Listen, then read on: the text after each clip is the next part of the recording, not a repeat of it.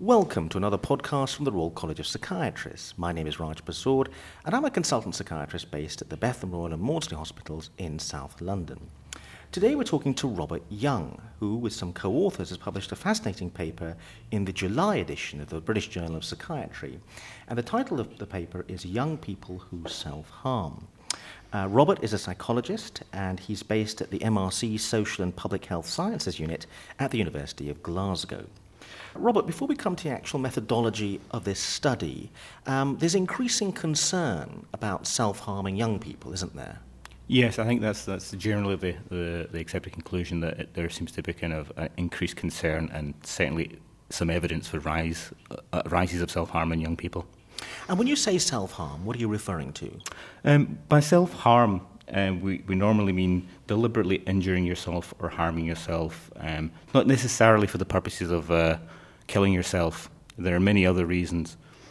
Could you give us a description of the sort of, sort of behaviours we're talking about, a kind of overview of what comes under the remit of self harm? Typically, um, the, the, most typical kind of method of self harm is cutting, though there can be additional methods such as uh, burning yourself, slamming your hand on a door, and there can be more exotic methods such and more serious methods such as um, burning yourself with a cigarette and a variety of, of just any method possible.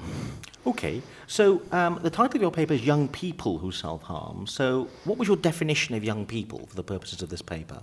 Well, for the purposes of this paper, um, this was a, a longitudinal uh, study, so we followed up uh, people, uh, young people from age 11 through to their final years of um, childhood and moving into adult, adulthood, so that's between 18 and 20. Okay, and you did a kind of survey, a questionnaire survey, of their, their attitudes and their experiences of self harm. Could you talk us through a little bit about the methodology?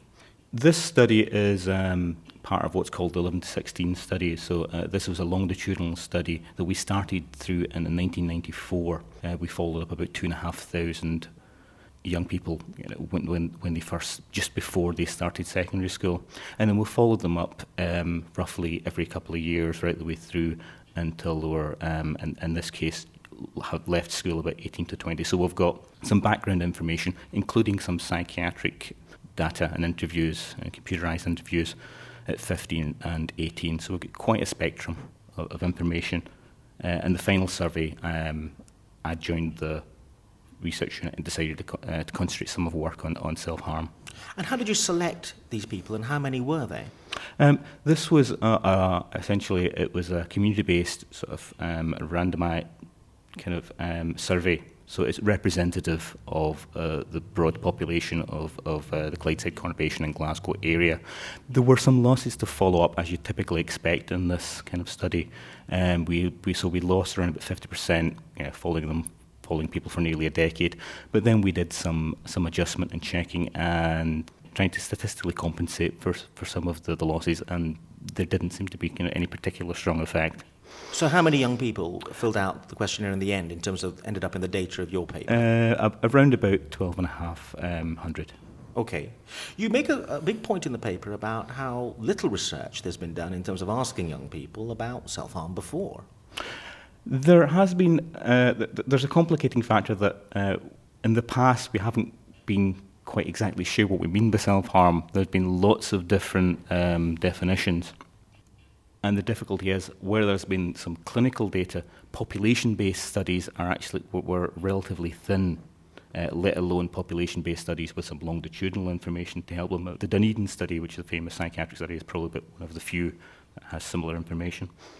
So let's talk about your results. Let's start, start off with um, the prevalence of self harm, because that was quite interesting. Uh, well, typically, we found prevalences of, of, we found a prevalence of, of 7.1%, so that's roughly about 1 in 15, and that's typically what you get from um, sort of one point snap, snapshot. So we're reasonably sure that, that our survey is, is accurate. The yearly prevalence of self harm in this, this age group um, was around 1.5%. So it's one of those things where it's it seems it's it's a common enough to be a public health concern. I think. And you found um, gender differences, though, that were a little bit different to what you might expect. Well, typically in the clinical sample, you find very high prevalences in, in females and relatively low prevalences in males. If you go into population based surveys, these tend to balance out slightly, and that's exactly what we found. There was a slightly raised prevalence in, in, in girls, around about 8.5%, and then it's around about 5% in, uh, in boys. Also, um, the methods that people use were quite interesting. Yes, basically, uh, there was a variety of different methods. The typical method is, it w- was cutting, although there were a, a variety of different methods used, um, some of them more violent than others, such as slamming or, or, or burning yourself. Typically, females tended to use cutting or scratching, and then there was a slight excess, more violent methods used by males. But, but in fact, the prevalence between men and women, or girls and boys, was remarkably similar, I thought, compared to what the literature might have led us to expect. I think the clinical literature, if we follow the clinical literature, we would expect there to be, to be large differences. If you follow the, the survey literature, you would expect a difference, um, though perhaps this is a little lower than, than, than, than some people might expect, but it is reasonably comparable with some of the survey data. Now, what about the predictors of the kind of young person that ends up trying to self harm? It sounds as though unemployment um, or employment prospects seem to be a key issue. Self harm is normally associated with some form of deprivation. Uh, now, the question here is is that due to the background that they grew up in, in other words, their parental background and the area that they live in, or is that due to sort of where they end up in life? Um, and this was ideal because we'd followed people since they were living, some idea about the background, and then we've got some idea of where they're beginning to end up in the labour market. So we split our sample into three very broad groups. Those who were in full time education, so students, those who were um, in work, conventional work or training, and those who were unemployed or ill, or for a variety of the reasons outside the labour market. Um, and the striking thing is that those outside the lab- labour market were had a particularly high prevalence. Nearly one in five uh, had self harmed at some point in their lifetime, and even more worrying, uh, they had the highest prevalence of self harm within the past year. So we're talking about three times higher levels of lifetime self harm and about seven times higher levels of current self harm in the out of labour, the unemployed or out, uh, outside the labour market group. Did your study allow you to come to any theories about why young people self harm? You mentioned a link with deprivation, but it's still quite a perplexing subject, isn't it, as to exactly what's going on? It, it is difficult um, because there's always the prospect of drift. In other words, people who self harm, people who are ill, drift out of unemployment, and, and to compensate for that uh, uh, and drift into illness, to compensate for that somewhat, we excluded those who were who were ill, and then reran the analysis, and that, that didn't seem to account for. You know, the results were virtually the same. When you, uh, when you say ill, you mean people with previous psychological problems or in contact with mental health services? People who uh, were registered sick. Um, uh, so that includes people who were ill physically and also those who were uh, registered with psychiatric services. So why were you doing that? Why were you excluding them from the analysis to see well, well, what happened when you did that? This is just to make sure that it wasn't a circular argument. We, if we find high rates in, in those of self-harm in those who are psychiatrically ill, that's not particularly informative. right. Okay. So, what about theories um, in terms of the data? Did it help us think about why people self-harm? Because there are lots of different theories. One theory is people are trying to draw other people's attention to the distress. There's a kind of audience type mm. theory. There's another one which is it's about when people feel trapped and that therefore they feel that's the only thing they can do to express uh, an emotion that might be difficult to express otherwise. Generally, the underlying reason for, for why uh, young people and people in general self harm is to relieve um, anxiety. So, to, uh, so what we did was we asked, we simply asked uh, the young people why they self harmed, and that gave us some insight. And those in, for those young people in education, further education. The reason, one of the main reasons why they self-harmed was to relieve anxiety uh, and, and stress. What was striking was that those young people who were unemployed uh, were more likely to want to self-harm to kill themselves, and that was again round about eight to nine-fold higher than you than in the student group. So that's particularly striking. The idea that kind of partly led to you doing the study is about this idea that there might be increasing prevalence of self harm amongst young people. When you look at older cohorts, there doesn't seem to be quite the same rate. Why do you think that is, that self harm levels are rising in the young, given what a worrying thought that is? To be honest, I wish I knew. it's, it's, it's, it's one of the, uh, the topics that I'm trying to investigate. There are ideas that it's the increasing levels of stress and pressure that they put on young people, both those unemployed and those in academic life. That may be one reason, but the answer is we really don't know.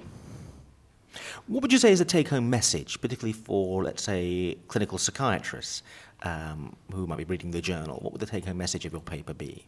I think the take home message would be that I think you should be vigilant uh, of young people in, who are unemployed or outside the labour market. They, they, seem to be a particularly vulnerable group. Now, the one thing to note, we also asked uh, which services young people who, who self harm used, and the unemployed and out of work group were really quite well known to services. So, despite the fact that they are actually well uh, well recognised and, and uh, well known to services, they still continue to self harm. So, this seems to be a particularly vulnerable group. What about parental social class? Because again, you came up with some interesting comments about that in the paper. Uh, I guess an interesting finding was that parental social class really didn't predict whether the young person went, went on to self harm, which was again quite surprising because you would normally associate deprivation with high risk. Um, so it really seems to be it's where where um, young people end up rather than the, the background that, the, that they come from. In the implication section of the paper, you comment on the fact that compared to other studies, a very high rate of the number of young people who were self harming in your survey were known to their GPs. So you felt there was the possibility of some kind of intervention at that level. Mm. One of the kind of um, aspects of self harm is that it tends to be a hidden phenomenon or a secretive phenomenon. Um, that wasn't exactly what we found. We found that I mean, something like 17 out of the 20 of the people who were currently self harming let someone know that they, that they were self harming. Um, now, this was normally a, a, friend or parent, but GPs, um, something like 45%, uh, knew about the young person's self harm. So, again, this, this would seem to be a route if you want uh, for intervention, um, because out of all of the partic- serv- uh, service use NHS service uh, bodies, GPs seem to be most informed. Where uh, is your research now? Are there other studies in the pipeline in which you're continuing this work? Yes, uh, I have uh, quite a few studies in the pipeline, both from a clinical perspective and looking at variation uh, amongst the area. And I'm, uh, my particular focus is on uh, youth culture and groups and that's interesting because self harm and suicide in general uh, has this contagion element um, and influence element, but also um, young people in groups can also help and support people who self harm. So, what are your theories around subcultures within amongst young people that might be linked to self harm? I think certain subcultures may may attract young people who are um, disturbed or ha- are having difficulties. And again, if they become involved in a kind of helpful supportive network, I think that can probably help. Though I think one has to take caution in interpreting the evidence because this is a relatively new area. I, I, thought there was some previous research that indicated that certain subcultures, let's say like heavy metal fans or fans of goth uh, pop music, for example, uh, have higher rates of self harming thoughts at the very least. Is that the kind of thing that you're thinking of? Uh, yes, but that was a study that I published. Uh, I had published in the BMJ uh, uh, uh, last year, and there were particularly high rates, uh, something like fifty percent of uh, those who'd identified uh, with with uh, goth subculture had, had self harmed or attempted suicide, and had high rates of attempted suicide. But when we looked at which came first, in other words, did people begin to get into kind of the subculture before they self harmed, or did they self harm before they went at the subculture? it seemed to be that it was, it was a attraction. In other words, young people may identify with um, the outlook and be drawn towards that, that kind of um, subgroup rather than be influenced or, you know, have some sort of causal influence into them self-harming. So I think in general it's probably supportive. So in other words, these were, these were young people who already had a slightly negative outlook or, or were more inclined to self-harm, were, uh, were attracted to the group.